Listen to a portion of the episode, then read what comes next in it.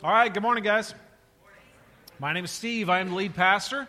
And um, last week we talked about politics, and we had so much fun that I thought we'd just continue right in the same vein. So this morning we're going to talk about conflict because why not, right? We are in a sermon series. Actually, it's starting this morning, but it's not because uh, midweek, I decided to retroactively start this sermon series last week. And so, welcome to the second week of the sermon series entitled Relate. I can do that because I can travel through time. And so, we are looking at um, issues in how we relate to one another. I was planning on starting this thing, and I just thought, you know, I mean, last week, I mean, really, it was all about relationship. It was all about how we relate to others. And I just really feel like the Spirit is calling us to dig in specifically to this issue of humility, to sit in this for a while. And so I'm just following, man. I'm, I'm like, all right, Lord, let's figure this out. So this morning, that's what we're digging into. So grab your Bibles.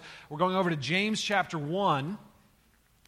James chapter 1. If you don't have a Bible, go ahead and grab one off the chairs around you. And in our Bibles, you're going over to page 1011, 1011, to James chapter 1. Now, last week, we talked about how God calls us to relate to each other through humility. We looked at the tax collector and the Pharisee who, who went up to the temple to pray, right? And, and how the Pharisee uh, really was, was there to kind of push his resume out to God and talk about how proud he was of himself while the tax collector showed up and um, really was just absolutely broken. Absolutely broken. The only thing he could say was, God, be merciful to me, a sinner. And it was the tax collector that went home justified by God. It was the tax collector who got what he was asking for, which was grace. All right, God is calling us to see the world through our need, not through our rightness. It changes the way we relate to God and it changes the way we relate to others. So this week, I want to talk about how this plays out in a very practical area, uh, an area that, that many of us don't like, many of us try to avoid, but it is, in, it is it's going to happen, right? We're talking about conflict. So, talking about conflict, um, are any of you on Facebook? Yes, I see those hands. Uh, I as well. Uh, you got to love Facebook conversations because anything you say can be turned into a fight, right? Like I can get on there and say, you know what? I like dogs. Person two, who was a friend from high school, I haven't even talked to him for 30 years, pops on. Can't believe you hate cats. Person three, who is my friend, but I really have no idea how they're my friend because I don't know who they are, jumps on there and says, Cats are from the devil, get a job. Person two comes back and says, Tigger was a cat. I can't believe you would hate Winnie the Pooh. I jump on there and said, Who says I hate cats? Person four jumps on, who is a friend of a friend. I don't even know who they are. And they're like, You have no one to blame but yourself when the, there's a global shortage of cheese. All right, so that is, that's kind of how they run, right? It really is. It, it, that's how it goes. Facebook is full of these conflicts. And I'm not even sure you can call them arguments.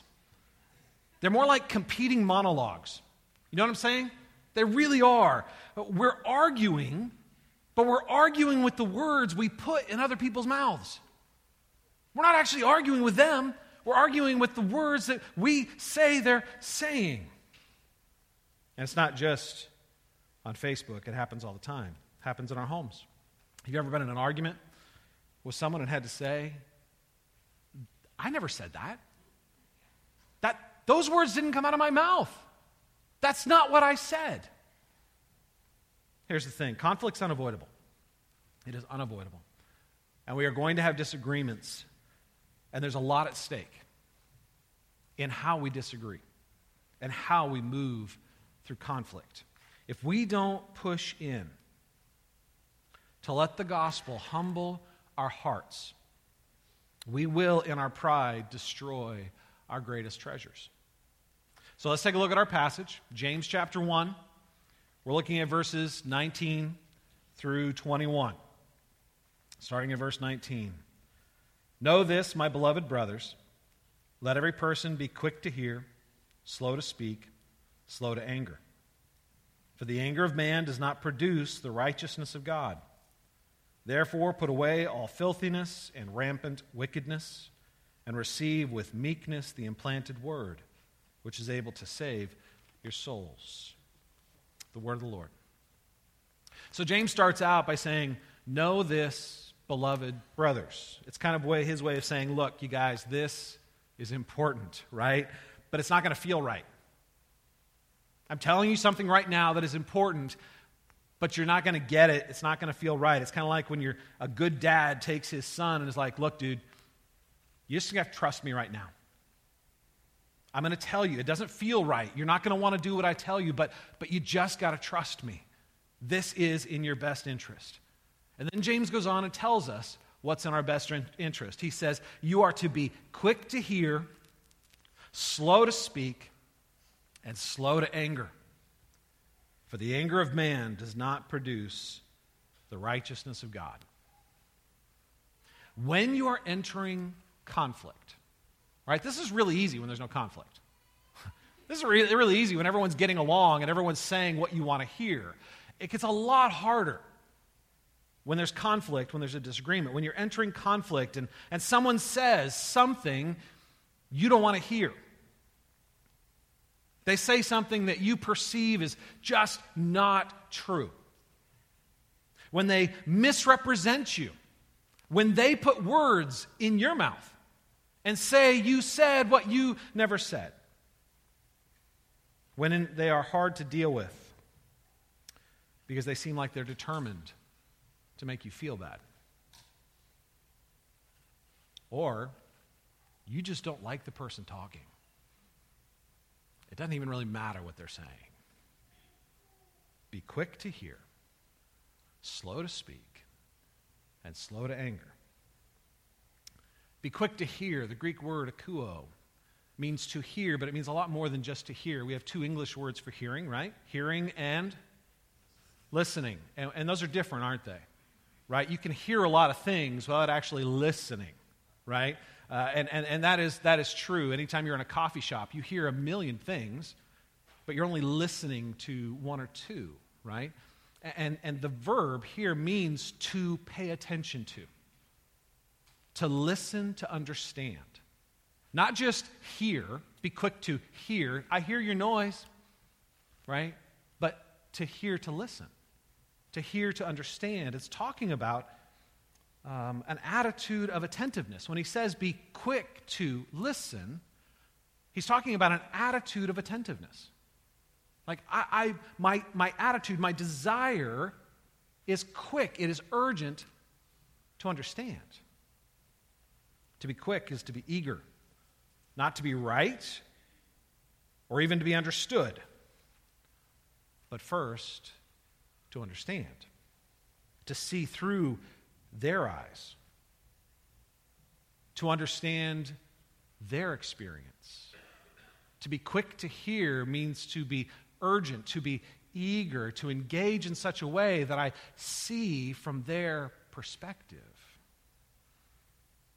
And because you are eager to listen, to understand, you are also going to be slow to speak.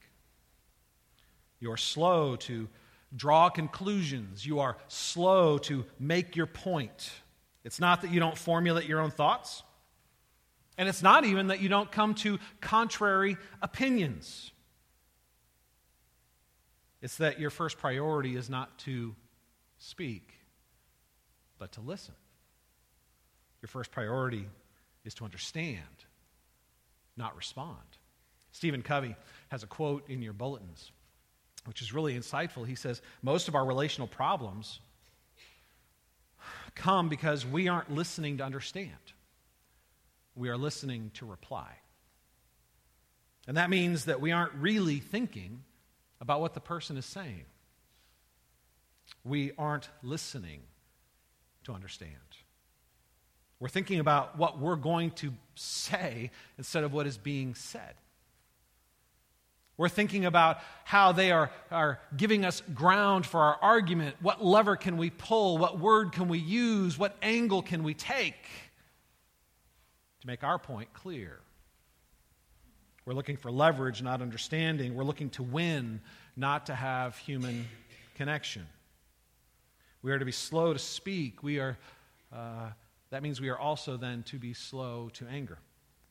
The word for anger here, orge, means wrath. um, which means like a righteous anger. And I think the English word that might work better for us is offense. That we would be slow to take offense, slow to move into that sense of righteous anger, righteous indignation. Here's the thing you're not always in a conflict going to like what you hear. It may even be wrong or offensive. But James is saying you need to be slow to take offense. If you're walking around offended all the time, it closes off your ability to listen. It's like your husband or boyfriend looks at you and says, Hey, I like your dress. And you're like, What? You think it makes me look fat? When you're always offended, you always hear the offense. When you're quick to the offense, you hear it no matter what is said. So when you're offended, you hear it, and you can't hear the person. You know why? Because you're hearing yourself instead. When you're offended, you become deaf to the other person. All you hear are the words you're putting in their mouth, the attitudes you're putting behind their expressions. So, listen, I'm not saying that you never become angry. But it isn't your first response. You are slow to take offense. Now, this is obviously the exact opposite of how we normally engage conflict, isn't it? Normally, we get offended. Then we speak from our offense and we stop listening. And our self righteous anger closes our hearts to any present experience of grace in the midst of that conflict. We put our words in their mouths. We hear what we expect them to say. And we close our hearts. You guys, this is, this is social media today. It really is. This is competing monologues, competing offenses, people showing up they're not engaging in any kind of human way. They are simply hearing what they expect to hear, attacking what they want to attack. They are, they are having competing monologues. And sadly, this is also many of our homes.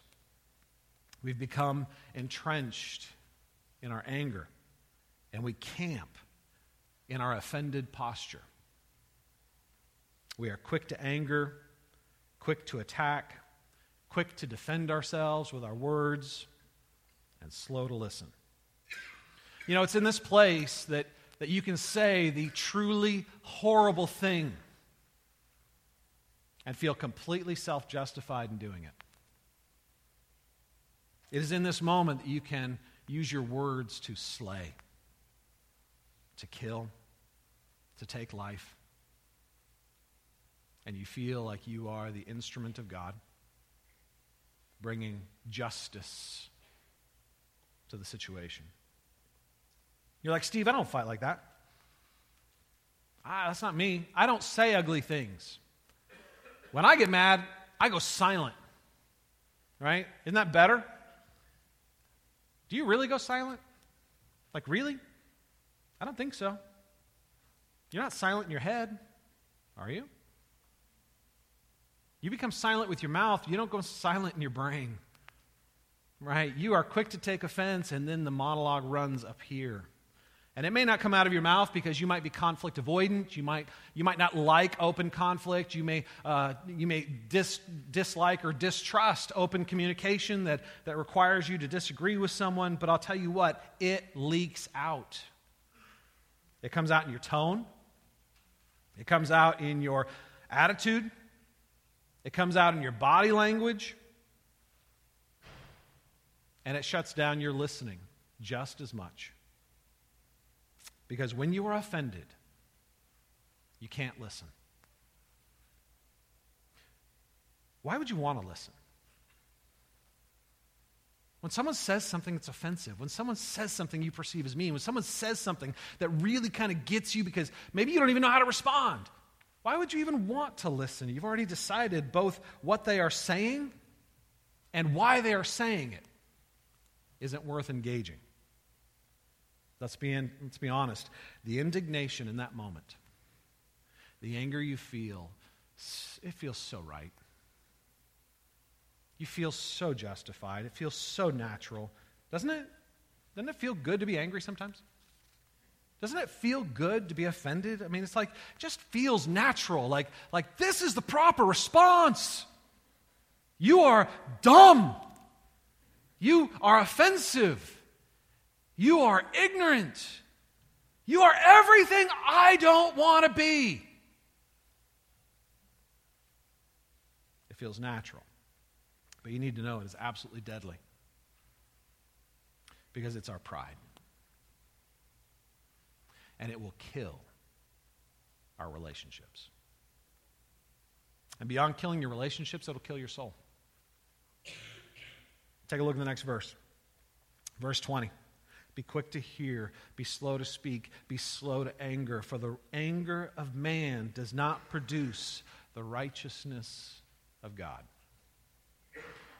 Your anger feels so justified, but it's not. It feels so good and it makes you feel so right, but it is self righteousness. It is not an expression of the righteous anger of God. Yeah, but Steve, what about Jesus? Didn't he get angry? Didn't he go into the temple and kick over tables and make a whip and even like hit people? Yeah, he did. He, he got angry. Absolutely. And you're not Jesus. Seriously. There is such a thing as righteous anger. And most people have never experienced it. Seriously. Righteous anger is about as rare as true humility. Because righteous anger can only be experienced by those who are truly humble. Are you not sure? Like you're not sure about whether your, right, your anger is righteous?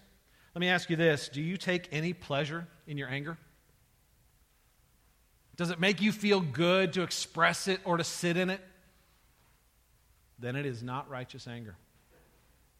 Does your anger make you feel in any way superior toward the person you are angry with? then it is not righteous anger. Does your anger make you feel justified in shutting them down, even to the point where you, they have no voice? You completely close them off. Does your anger make you feel justified in writing them off as if they were unworthy of grace and love, your time, or any bit of your attention? Then it is not righteous anger. Jesus was angry. And then he went and died for the people he was angry at, that they might feel and experience life. That's righteous anger. That's God's anger. God is angry at injustice. God is angry at sin. God is angry at evil.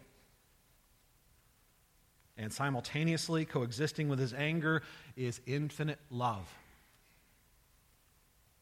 and unmeasurable grace and the invitation to forgiveness. Because his anger is rooted in his infinite humility. And that's why it's so unfamiliar to us. But, Steve, you don't know the people I have to deal with. I get provoked all the time. They are unreasonable, they're mean, they really are ignorant, Steve. Yeah, welcome to the club. I mean, for real, right? That's, that's kind of life. Think about this, you guys. Do you think Jesus wasn't provoked?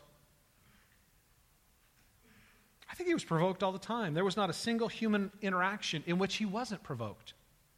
You know why? Because there wasn't a single human on the face of the earth who was not misrepresenting the image of God back to him, the creator of life.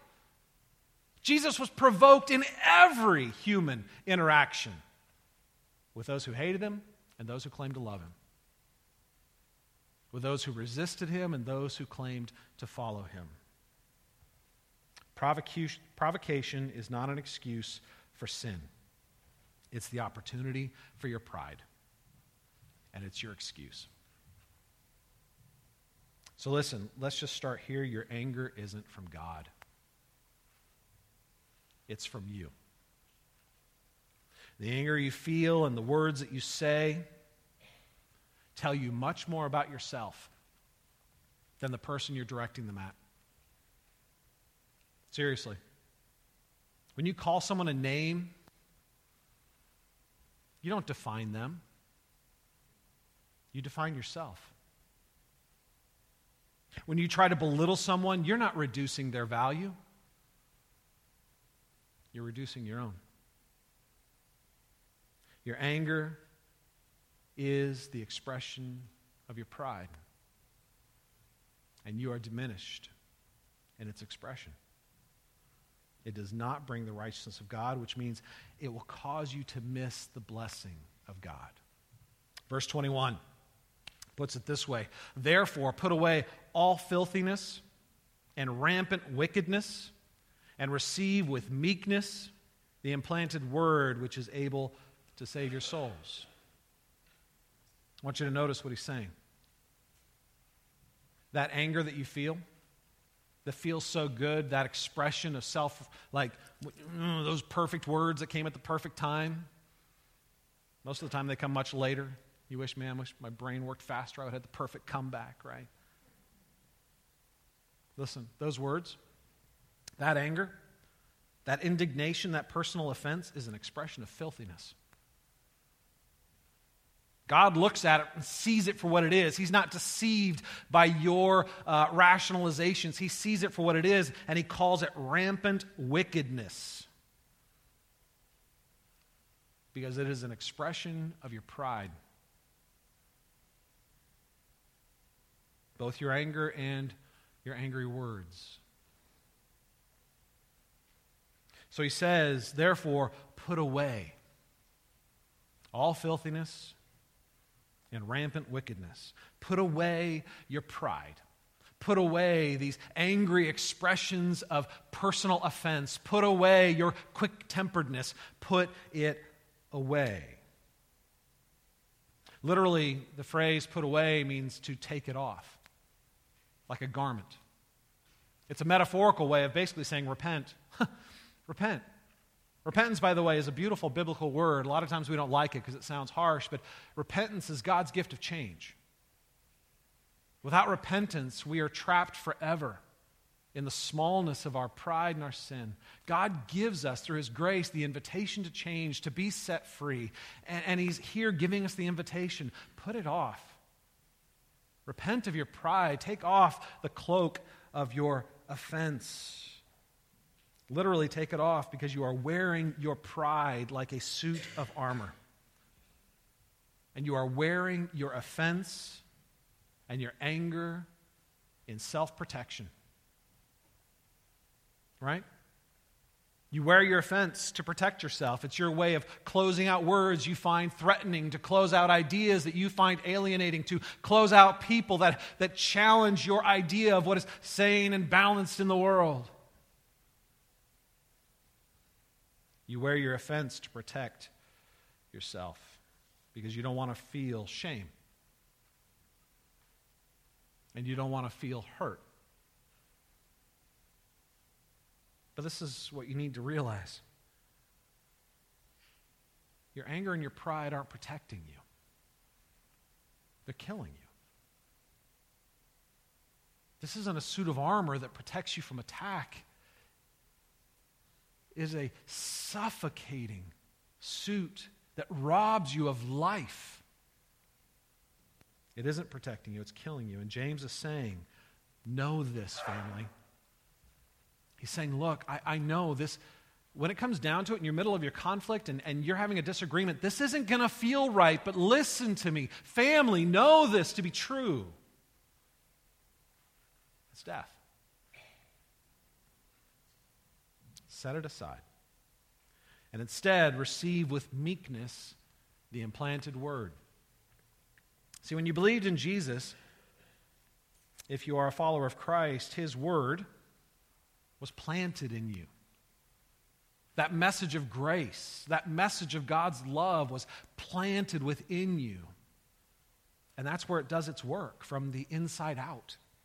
Christianity isn't about obeying rules. Christianity isn't about conforming to exterior uh, expectations. Christianity is not about growing in self control and becoming really, really righteous in your behavior. Christianity is about allowing the love of God to transform you from the inside out.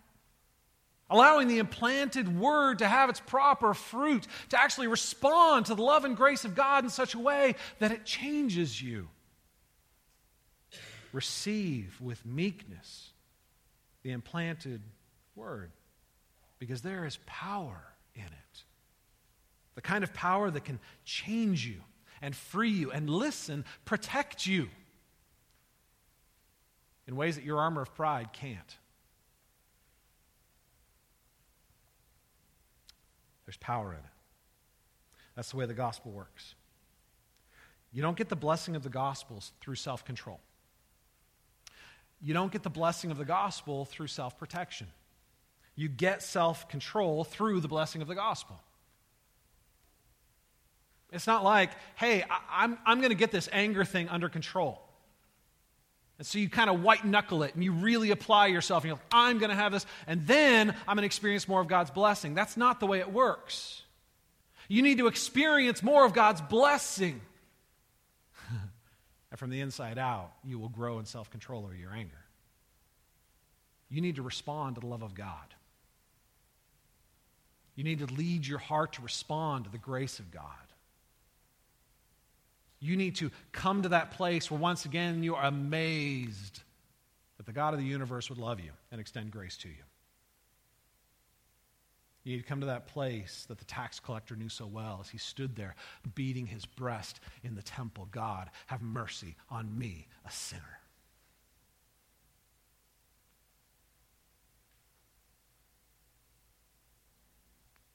To receive this blessing, you need to receive it with meekness. The Greek word for meekness is the same one for humility. I love that. See, it's in humility that we receive the grace of God, which then changes us and allows us to operate with others in meekness.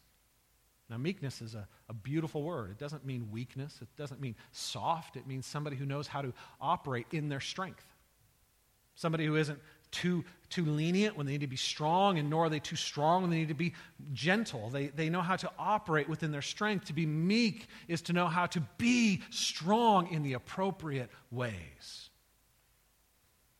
To receive it with humility, to operate in meekness. We receive grace and humility, and that empowers us to interact with others with gentleness. It is meekness that gives us the power to listen. It is meekness that gives us the courage to connect in the midst of conflict. It is meekness that allows us not to be offended.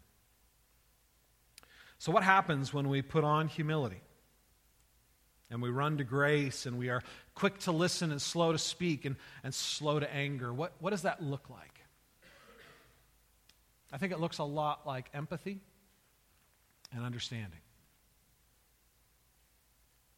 See, when we are in the midst of a conflict, we are having a disagreement with somebody and we are seeking to listen, we'll come to see the conflict through their eyes. We'll come to see their perspective. We'll come to understand their motivations. We'll, we'll maybe even be able to see ourselves from a different perspective from theirs. If it's political, instead of just personal, we'll come to see the issue from their angle. We'll actually come to understand their motivations. This is why you adopt this position. This is why you argue for this thing. Instead of just being offended and astounded that anyone would possibly disagree with you, you come to a place where you can come to understand their motivations. You come to understand why they approach it the way they do. Some of you feel really threatened right now. Because that might mean you're wrong. It might. It might not. Look, just because you listen to grow in empathy, just because you listen to understand, doesn't mean they're right. It doesn't mean that you have, you have checked your brain at the door and given up your ability to, to think critically and evaluate carefully. It means you have given up your ability to self righteously become offended and judge and feel superior. Which actually gives you the ability to understand the argument, the conflict, or the political situation more carefully with greater clarity. There are going to be times when you're trying to grow in this that your pride is going to freak out because it's going to feel like you're losing. When you are listening to grow in your empathy and somebody is speaking to you rudely, when they're expressing their thoughts to you, you're like, I would listen to you if you would just speak politely. We don't always get that opportunity, do we? Sometimes we have to lead out with the character we want to see reflected back to us. It doesn't say be quick to hear to people who are quick to hear you. It doesn't say be quick to hear those who are nice and, and polite and reasonable. It says this should be your posture. Be quick to hear. Listen, there are going to be times that your pride, really, I'm not even kidding, man. You're going to be in the middle of an argument. You're going to be in the middle of a Facebook conversation. You're going to be in the middle of a, a dispute in your home. And you're going to have this thing that grips your heart that says, if I listen to understand right now, I'm going to lose. And you need to remind yourself no, you will not lose, but you might grow. And growth is often uncomfortable. If you are quick to hear, you will learn how to reestablish human connection in the midst of conflict. And instead of seeing them as an enemy, you see them as a human, created in the image of God, just like you broken and flawed, just like you, with hopes and ambitions, just like you, with desires, just like you, with intelligent ways of seeing the world, just like you. They just happen to disagree with you. You will find a place of human connection. And that will create a common space of humanity, and it's in that common place of humanity that you will learn to communicate in the midst of conflict. You'll come to empathize with their feelings, and that will allow you to understand their thoughts. And it's in understanding their thoughts that you will no longer be putting your words in their mouth. You'll be able to reflect back to them their very thoughts. You'll be able to say, What I hear you saying is, and they will look at you and say, That is what I'm saying. it's in that place that connection occurs. It's in that place that conversation can move forward. It's in that place that conflicts can be resolved. There may be things that you need to learn in that space, hard things about yourself. Because there may be things they're seeing in you you don't want to see, but they're real and they're there. Which will give you the opportunity to grow in humility. You know the only difference between humility and humiliation, right? Pride. Humility feels like humiliation because we are so proud. When we come to see ourselves as others see us, and it gives us the opportunity to apologize, it is an invitation to grow in humility, which is an invitation to grow in strength. We should be followers of Christ, people who apologize a lot. If you never apologize, you are not growing in grace. Because we do things wrong. Even when we don't mean to, we say wrong things. We approach things wrong. We see things wrong. We put our words in people's mouths. And there are, there are opportunities for us to simply see those things and to grow. There will be times for us to repent. There are also going to be times, honestly, when you weren't wrong. There are going to be times when there was no evil intent in your heart. But maybe you weren't wise. Maybe without any evil intent at all, you made someone feel hurt. Maybe without any evil intent at all, you made someone feel unsafe. Maybe without any evil intent at all, you helped spark the conflict. Why is it so threatening for us to admit that and own it? To just say, there was no evil intent, but I was not wise and I'm sorry. Because I could have approached that better. I could have said that better.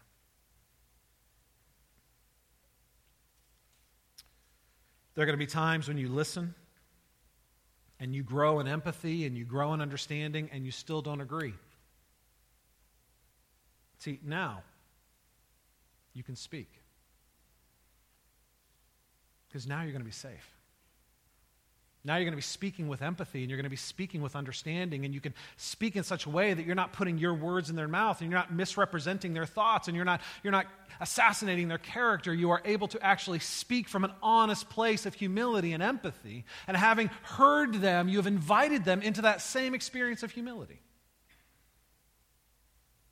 When you listen, you often create safe spaces to be heard. When you listen first, and then speak with the clarity of humility and the gentleness of understanding, you actually increase your volume. You get that? You're speaking softly with gentleness, but you've increased the volume of your words. They can hear you more clearly because you've created a safe space for your words to land. You know you're not doing this right when your volume's going up and the things you're being heard are being heard less. Right? That's not James 1. And if we find ourselves in the middle of an argument going down that path, we need to check ourselves, take off the armor of pride in the middle of the conflict, and be able to say, wait, wait, wait, I need to be quick to hear. Tell me what you're saying. I'm a I'm apologizing for my anger. I am apologizing that I came on strong just a moment ago. I really want to hear. Will you tell me? And as they're reluctant because you've just lashed out at them, or they're hiding because they're afraid of shame, you can create a safe space in your gentleness, in your meekness, for them to come out and be honest. And it's in that place intimacy grows. It is in that place that human connection is made. It is in that place that your soft words are clearly heard. So, this has a clear personal application, doesn't it? I mean, this really does play out every day in our homes, in our marriages, in our relationships with our kids, in our workplaces, but it also plays out in our political life as well.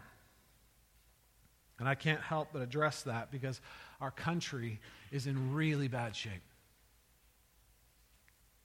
Our country needs us, followers of Jesus to model how to have grace fueled conflict. I read a recent article lately that described America as two increasingly separate nations Rightlandian and Leftlandian. They use similar language, but they mean very different things by what they say. They get their news from completely different news sources that are catering to their preconceived biases.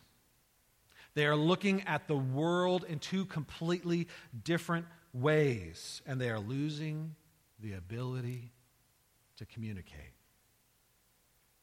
There's less and less intersection between these two worlds. The powerful and the elite benefit from this division. It helps them shore up their base and motivate their voters. It equips them to harness their power. But I can't help but think we are in danger as a nation, as a people. Because the experiment of democracy is fragile. And if we don't take the weight of responsibility of living in a democratic republic seriously, we will destroy the very thing that we've tried to create. Listen to me. Every single time you mock somebody on social media, every time you post one of those memes that makes fun of somebody you don't agree, disagree with, somebody time, every time you put words in somebody else's mouth, every time you repost an article, whether or not you, it's really true but it says what you want to say. You are not being quick to hear, slow to speak, slow to anger. Every time you use a demeaning phrase to describe somebody with whom you disagree, every time, you're sinning against your Savior. And you're working against your own national interest. So, this is going to be hard. And it's scary and it's messy, personally, publicly. There are going to be times that you try to take off your armor of pride and self protection, and someone's going to say an unpleasant or angry word, and you're going to jump right back in. And you're going to put it back on because you feel exposed and vulnerable. And vulnerability feels like weakness, doesn't it? Doesn't it? Vulnerability feels like weakness. Whether it's on a, on a social platform with, with an audience you don't even know, but even more intimately in your own home with people that are closest to you, doesn't vulnerability, isn't it scary? To let people actually see you, to actually be honest about your desires and, and your frustrations. Most of the time, we're miscommunicating in conflict because we're afraid. We're afraid if I actually say what's going on in my heart, you might despise me. If I actually open up about this hurt, if I actually open up about this desire, you might belittle me.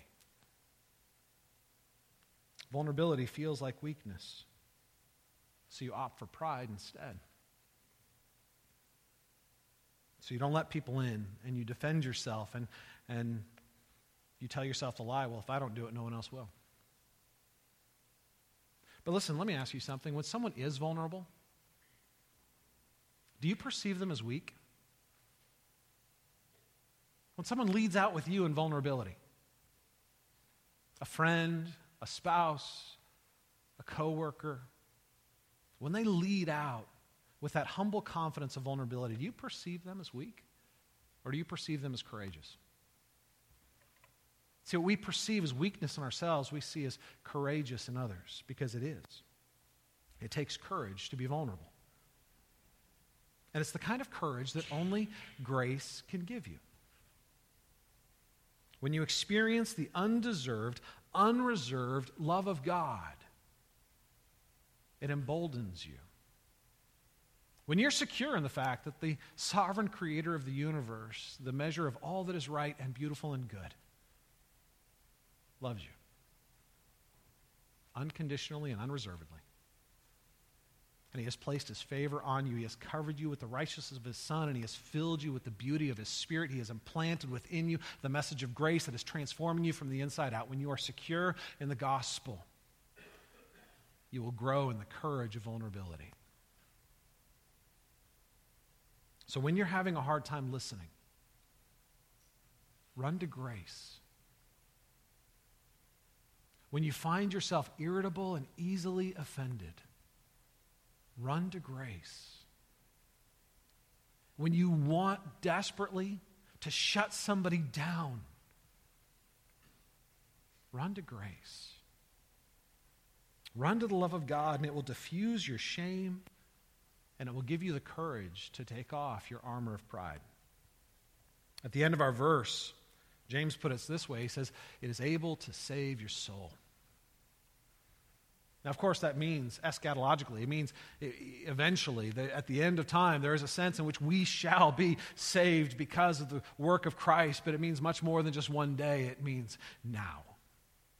The benefits of the gospel working their way out in your life, saving you from your own self destruction, saving you from your stifling, self destroying pride. Run to grace. I think the tax collector's prayer is a good reminder for us. In the midst of all conflict, God, be merciful to me, a sinner. God, be merciful to me, a sinner.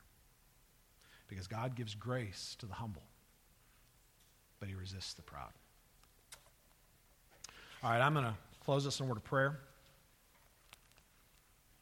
Create some space for, for you just to listen to the Spirit. Let God comfort you or convict you, whatever needs to happen. Let me pray for us. We'll share communion in a moment. Father, we thank you that you are a good and gracious God. That you invite us to so much more than we envision for ourselves. We simply want to be protected. You want us to be free. We just want to make uncomfortable things go away. You want to make us so strong that we are, we are emboldened and strengthened by love and not simply hiding from discomfort. You want to transform us from inside out. We want to conform our outside reality to remove discomfort. Lord, don't allow us to live in such a small vision for our lives. There is in front of us an invitation to more. Give us an appetite for it. You guys take a few minutes and pray. We're going to share communion in just a moment.